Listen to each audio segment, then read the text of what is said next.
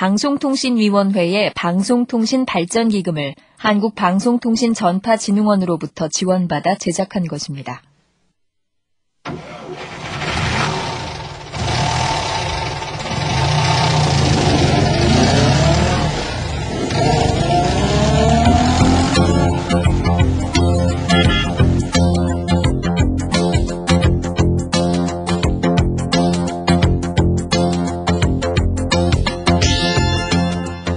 CBS 특집 다큐멘터리 5부작 먹고 살만하십니까? 대한민국 월급쟁이 생태 보고서 오늘은 제4부 공공서비스 저임금의 함정편을 보내드립니다.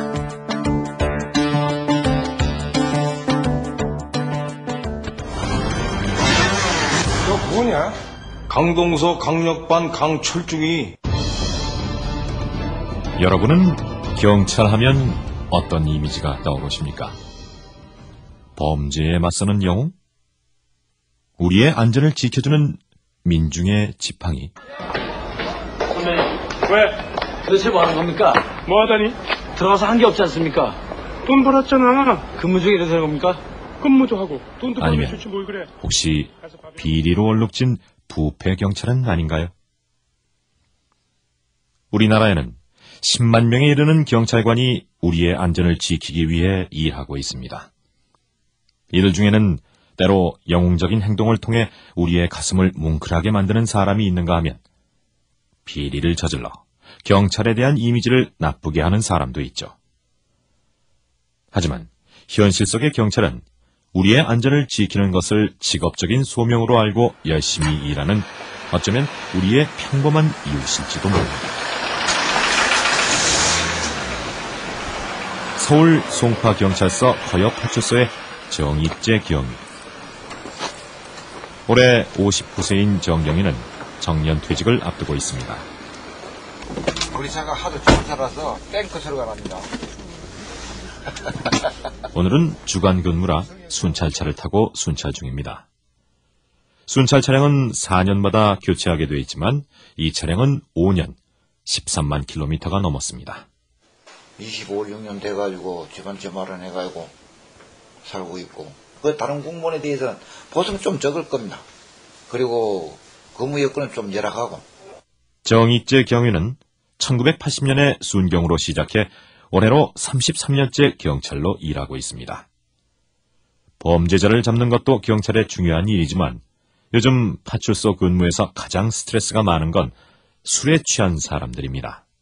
괜히 길거리에서 술 많이 먹고 저들은 기분 좋아가 쓰러져 있어가지고 친구가 들어오면 우리 출동해가지고 깨워가지고 곱게 가면 좋죠. 괜히 맥살 잡고 경찰관이 깨운다고 맥살 잡고 어 시리 붓고 발로 차고 주먹으로 때리니까 그때 계속 스트레스 받는 거죠. 어떻게 보면 진짜 꼭 이걸 해야 되나 그런 생각이 들 때도 있어요. 정익재 경위가 받는 급여는 연간 약 6천만 원 정도.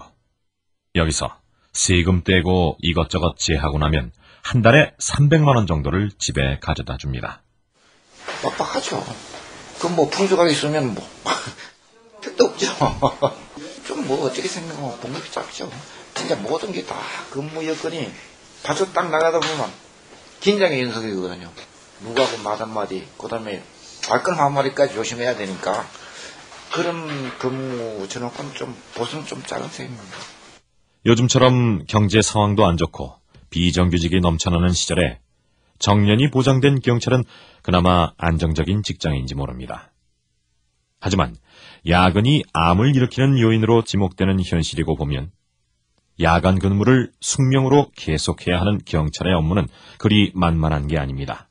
아, 저는 원래 이제 공무원을 처음부터 준비를 하려고 했었는데, 일단 그 일반 공무원은 그 너무 평이한 작업을 하는 것도 그렇고, 뭔가 경찰이 돼서 좀 권위적인 공무원을 탈피해서 좀 친절하게 도와주고 싶다는 생각을 많이 했어요. 그래서 경찰에 입문하게 됐습니다. 그러니까 보람을 느끼고 싶어서 들어왔는데, 오히려 항상 좀 허무하다 그래야 되나, 여러 가지 좀 도와드리지 못하는 거에 대해서 죄송하고 또 업무가 또 처벌을 하는 게 거의 많기 때문에 그 이상과 현실과의 그 괴리감이 좀 큰 것 같아요.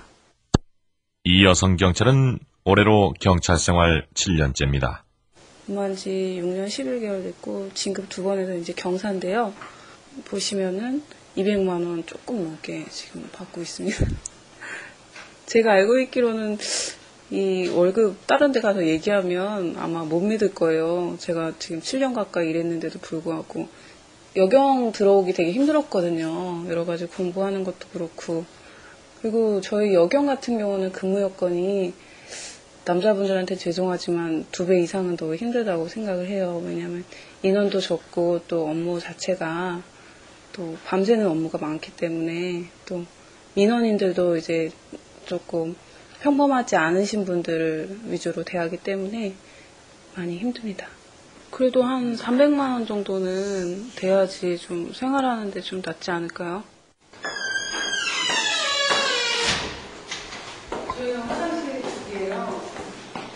월급만이 문제는 아닙니다.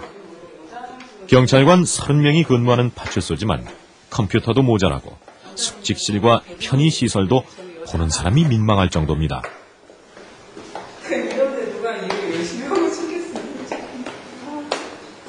저희 같은 경우는 여기 파출소도 보시면 아시겠지만 30명이 생활을 하는데 컴퓨터도 지금 업무 컴퓨터가 지금 두 대밖에 없고 여기 소장님 컴퓨터 있고 서비스도 떨어지고요. 저는 또 여자 화장실이 따로 없어요. 그래서 남자분들이랑 또 같이 쓰거든요. 같은 변기에. 그러니까 그런 것도 근데 저희는 또 돈도 없다 보니까 그런 게 계속 건의를 해도 이루어지지 않고 직원들은 또 저희 위에 기름 보일러를 떼는데 기름 값도 없고 어쩔 때는 추위에 막 떨면서 주무시고 그럴 때가 많아요. Half the men I watch live beyond that bridge. Probably the most dangerous situation is that police officers. 경찰관이 제일 위험한 상황은 자동차가 멈춰 섰을 때일 겁니다. 운전자나 승객이 어떤 의도를 가지고 있는지 알 수 없기 때문이죠. 우리가 다가갈 때 이 사람들이 우리를 해칠지도 모르는 거니까요. 사람들이 술에 취해 있거나 약물에 취했을 수도 있습니다. 미국 뉴욕주 뉴저지시의 경찰관으로 일하고 있는 로드니 틸러리 씨. 올해 46살인 틸러리 씨는 파트타임 경찰관으로 7년, 그 뒤 순찰 경관으로 15년 일했고 지난 2월에 경사로 진급했습니다. Oh, for me it's a 10. For me it's a 제 경우의 만족도는 10점 만점에 10점입니다. 어릴 때부터 경찰관이 되고 싶었고 다른 일은 생각해 본 적이 없습니다. 많은 경찰관들이 저와 똑같은 대답을 할 거라고 확신합니다. 틸러리 씨는 어릴 적 경찰이었던 친구의 아버지를 보며 경찰관이 되겠다는 꿈을 키웠습니다. 헐리우드 영화만큼은 아니겠지만 총기 사고도 많고 마약 등 각종 범죄도 많은 만큼 미국은 경찰관들이 일하기에 가장 위험한 나라임에 틀림없습니다. 이런 위험에도 불구하고 틸러리 씨가 경찰관이란 직업의 만족도가 높은 이유는 무엇일까요? When I first started as a patrolman, it started back in, what was that, 98. 1998년에 제가 처음 경찰 생활을 시작했을 때는 연봉이 4만 달러 정도였습니다. 그 뒤에는 8단계 프로그램이 있는데 매년 한 단계씩 올라 8단계가 되면 최고 연봉을 받습니다. 순찰 경관으로서 최고 연봉은 10만 1000달러 정도예요. 시에서 치과와 안과를 포함한 의료보험 혜택을 받습니다. 안정적이고 좋은 일자리예요. 요즘 경기가 안 좋아서 많은 사람들이 일자리를 구하지 못하고 있는 현실이기 때문에 안정적으로 일해서 가족을 부양할 수 있는 경찰관은 좋은 직업입니다. 틸러리 씨는 1년에 10만 1000달러, 우리 돈으로 1억 1000만 원 정도를 법니다. 급여가 전부는 아니겠지만 괜찮은 수준입니다. 여기에 25년을 근무하면 퇴직 후 연봉의 70% 정도를 연금으로 받습니다. 만에 하나 근무 중에 목숨을 잃게 되면 배우자는 65세가 될 때까지 매달 최대 임금의 3배까지 지급받게 됩니다. 여기에 경찰에 대한 사회적 존경이 결합돼 경찰관들의 직업 만족도가 높습니다. 경찰은 스웨덴에서 존경할 만한 좋은 직업으로 통합니다. 10년을 밖에서 근무하고 난 다음에 밖에서 일할지 안에서 일할지를 결정할 수 있어요. 전 사무실에서 일하는 걸 택했습니다. 일하다가 다친 적은 없습니다. 모든 경찰은 총을 소지하지만 딱 한 번 써봤어요. 동물이 차에 치여서 괴로워하고 있기에 안락사시켰죠. 스웨덴 스톡홀름의 한 경찰서에서 일하는 magnu스 리치엔 씨. 그 또한 뉴저지의 힐러리 씨와 마찬가지로 경찰이 좋아서 경찰관이 됐고 직업 만족도가 높습니다. 미국과는 달리 강력 범죄가 그리 많지 않고 경찰관이 위험에 처하는 일도 드뭅니다. 50대 초반인 그가 받는 급여는 한 달에 3만 5천 크로나. 우리 돈으로 대략 530만 원 정도입니다. 1년이면 6,400만 원 정도죠. 앞에서 만났던 정익재 경위와 큰 차이가 없습니다. 하지만 뉴저지의 경찰인 틸러리 씨가 많은 급여에도 불구하고 아이들의 비싼 대학 등록금 때문에 전전긍긍하는 걸 생각하면 막누스 씨의 급여는 조금 적지만 생활 수준은 결코 뒤떨어지지 않습니다. 1년에 7주의 유급 휴가를 받습니다. 보통 해외여행을 많이 가는데 지난 여름에는 별장에서 지내다 왔어요. 스웨덴에서는 별장을 갖는 게 흔한 일입니다. 경찰 동료들 중에 별장이나 요트를 가지고 있는 사람들이 많습니다. 막누스 씨처럼 경찰서 안에서 주로 근무하는 경찰관에게는 개인별로 사무실이 제공됩니다. 막누스 씨의 사무실은 마치 대학 연구실을 연상시킵니다. 처우가 좋은 만큼 비리에 연루될 유혹이 적고 실제로 스웨덴의 경찰은 깨끗하기로 유명합니다. 왜 형사 반원이 4명인데 2명만 나갔느냐? 그 다음에 왜 권총을 안 가지고 갔느냐? 왜 방검복을 아- 안 입었느냐? 범인 검거하기 위해서 경찰관이 범인 검거하다가 순직을 했네. 사람 목숨이 두 명이 죽었는데 잘잘못을 따지는 거예요. 대한민국 언론은. 먼저 위로가 먼저지. 군산경찰서 오승옥 경감은 지난 2004년 8월 1일을 잊지 못합니다. 그날 서울 서부경찰서 형사과 강력 2팀 소속 심재호 경사와 이재현 순경이 범인을 검거하는 과정에서 목숨을 잃었습니다. 과거에는 그냥 71만 원 보훈연금으로 월급 36배 계산해 갖고는 딱 주면 끝나버렸어요 국가에서. 그러니 그 보상이 이제 어느 정도 나오냐면은 보통 이제 젊은 사람들이 순직을 거 아니에요. 그러면 그때 이재현 순경이 3년인가 그러면 3,100만 원 나. 3,100만 원 주고 가족한테 결혼을 아직 안 했으니까 71만 원씩 보훈연금을 주고 그걸로 국가가 끝난 거예요. 근데 심재호 경사는 중학교 다니는 그 자식이 둘 있었어요. 근데 거기는 이제 순직하는데 6,200만 원인가 나왔어요. 그 연금 안 나오죠.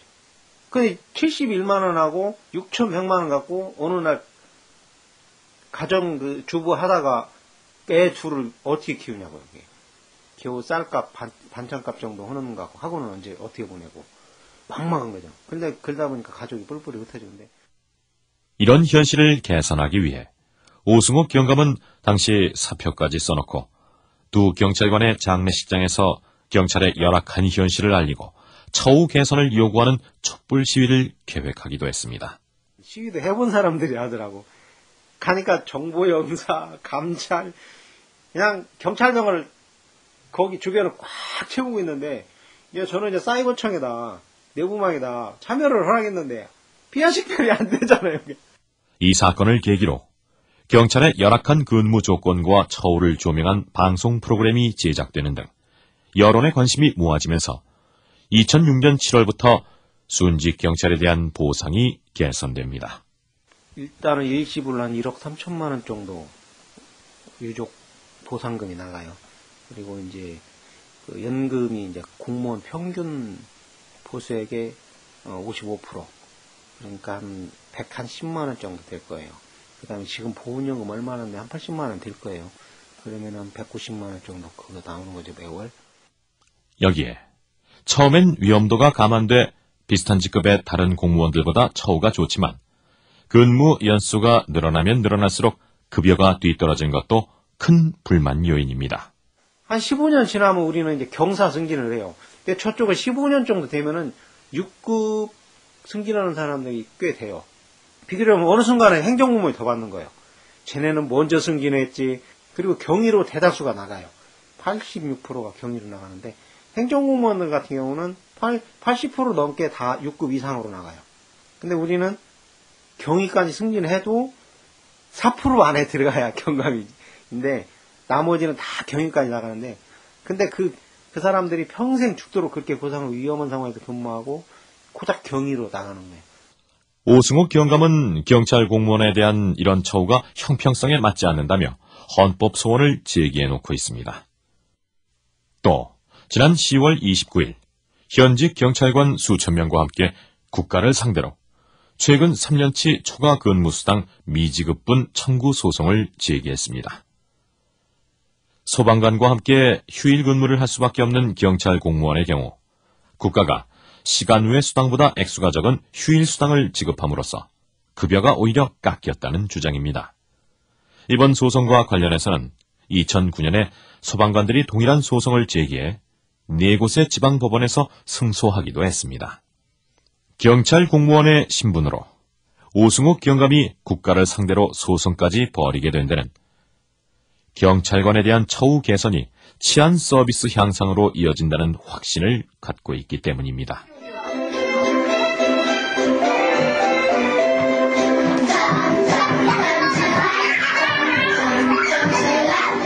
서울의 한 어린이집.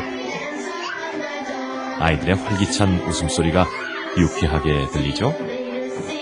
하지만 어린이집이 늘 이렇게 유쾌하기만 한 건 아닙니다.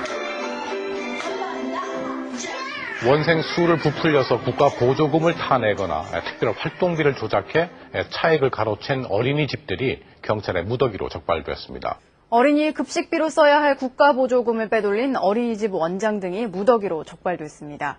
그 돈만 잊을만 하면 터져나오는 급식비, 불릴 만큼 아동 아이들의 학대. 식단은 부실해졌습니다. 있어서는 안 되는 일이지만 어린이집에 아이를 맡기는 부모의 입장에선 늘 불안불안한 문제입니다.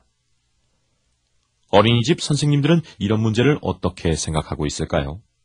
학대 사안이 높아지는 건 그 직업군의 노동 환경이 좋지 않은 부분들이 제일 첫 번째예요. 그러니까 사람이 사람답게 나도 인정을 받아야 아이들한테 인권적인 부분들, 교육적인 측면들이 가는데 현실적으로 교사대 아동 비율이 너무 많고 지금 초등이 30명 내외거든요.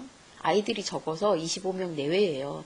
그런데 1세 보통 얘기하는 우리 초등학교 전학년 있잖아요. 7살의 교사대 아동 비율이 20 그러니까 예외 적용까지 돼 가지고 25명까지 볼 수 있어요.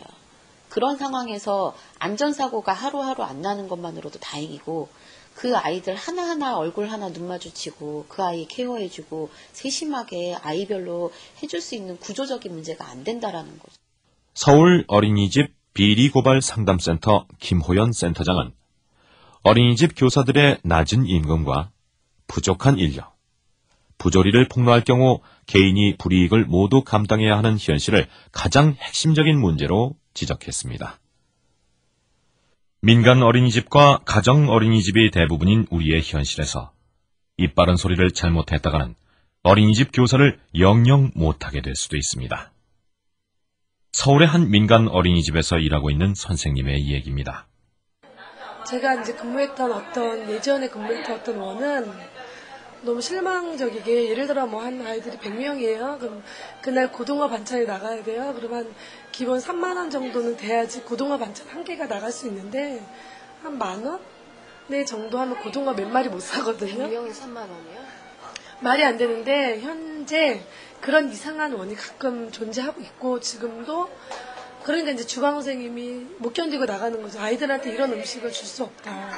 자기가 이제 죄 짓는 것 같은 거예요. 교사들이 어느 정도 어, 민원을 올릴 수 있게끔.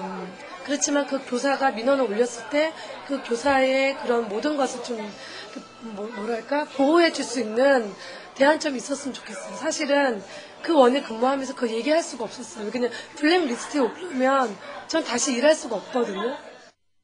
이 선생님은 경력이 15년이지만 2년 경력만을 인정받고 일하고 있습니다.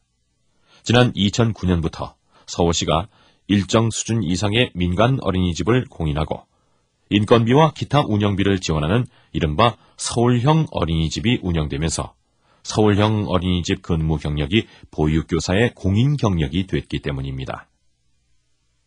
그 결과 2009년 이전의 경력은 인정을 받지 못하게 됐고 민간 어린이집에서는 인건비를 줄이기 위해 경력이 많은 교사의 채용을 꺼리기 때문에 이 선생님처럼 경력이 많은 교사들은 울며 겨자 먹기식으로 호봉을 낮춰서 일하는 경우가 많습니다. 아이들 돌보느라 근무 시간엔 화장실도 제대로 못 가고 몸이 아파도 병원에 가기가 힘듭니다. 퇴근 시간은 정해져 있지만 부모가 늦게 오는 날이면 아이를 두고 갈 수 없어 정해진 시간을 넘기는 일이 다반사.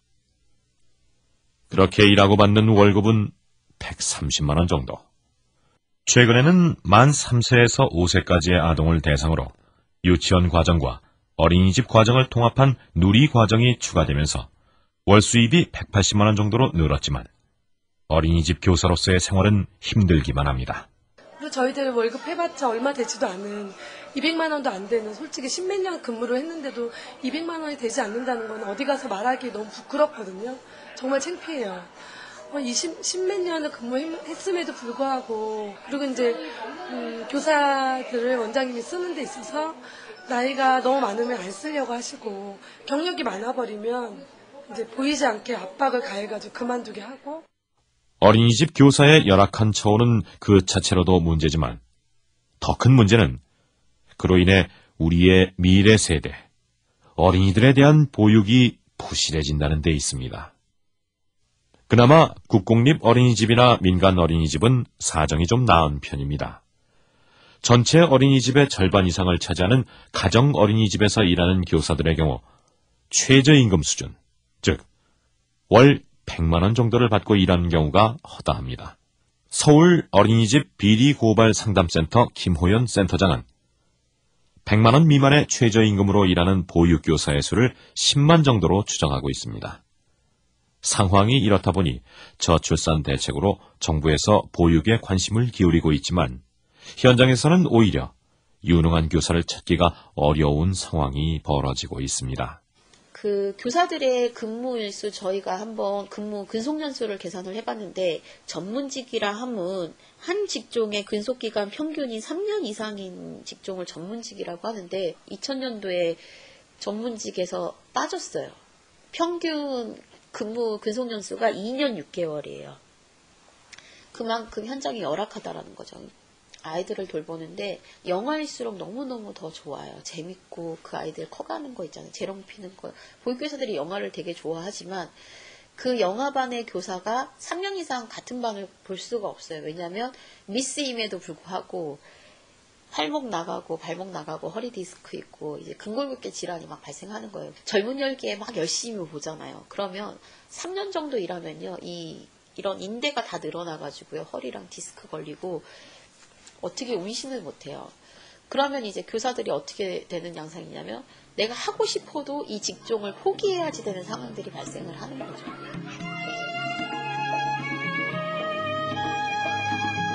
현장에 있는 선생님들은 국공립 어린이집을 확대해 어린이집 운영의 투명성을 높이고 교사들의 급여와 근무 조건을 개선하는 것만이 우리의 소중한 아이들을 잘 돌볼 수 있는 방법이라고 입을 모읍니다. 미래 세대의 교육을 책임지고 있는 어린이집 선생님들. 이들의 절박한 목소리를 외면하고 우리의 아이들이 밝고 건강하게 자라길 기대할 수 있을까요?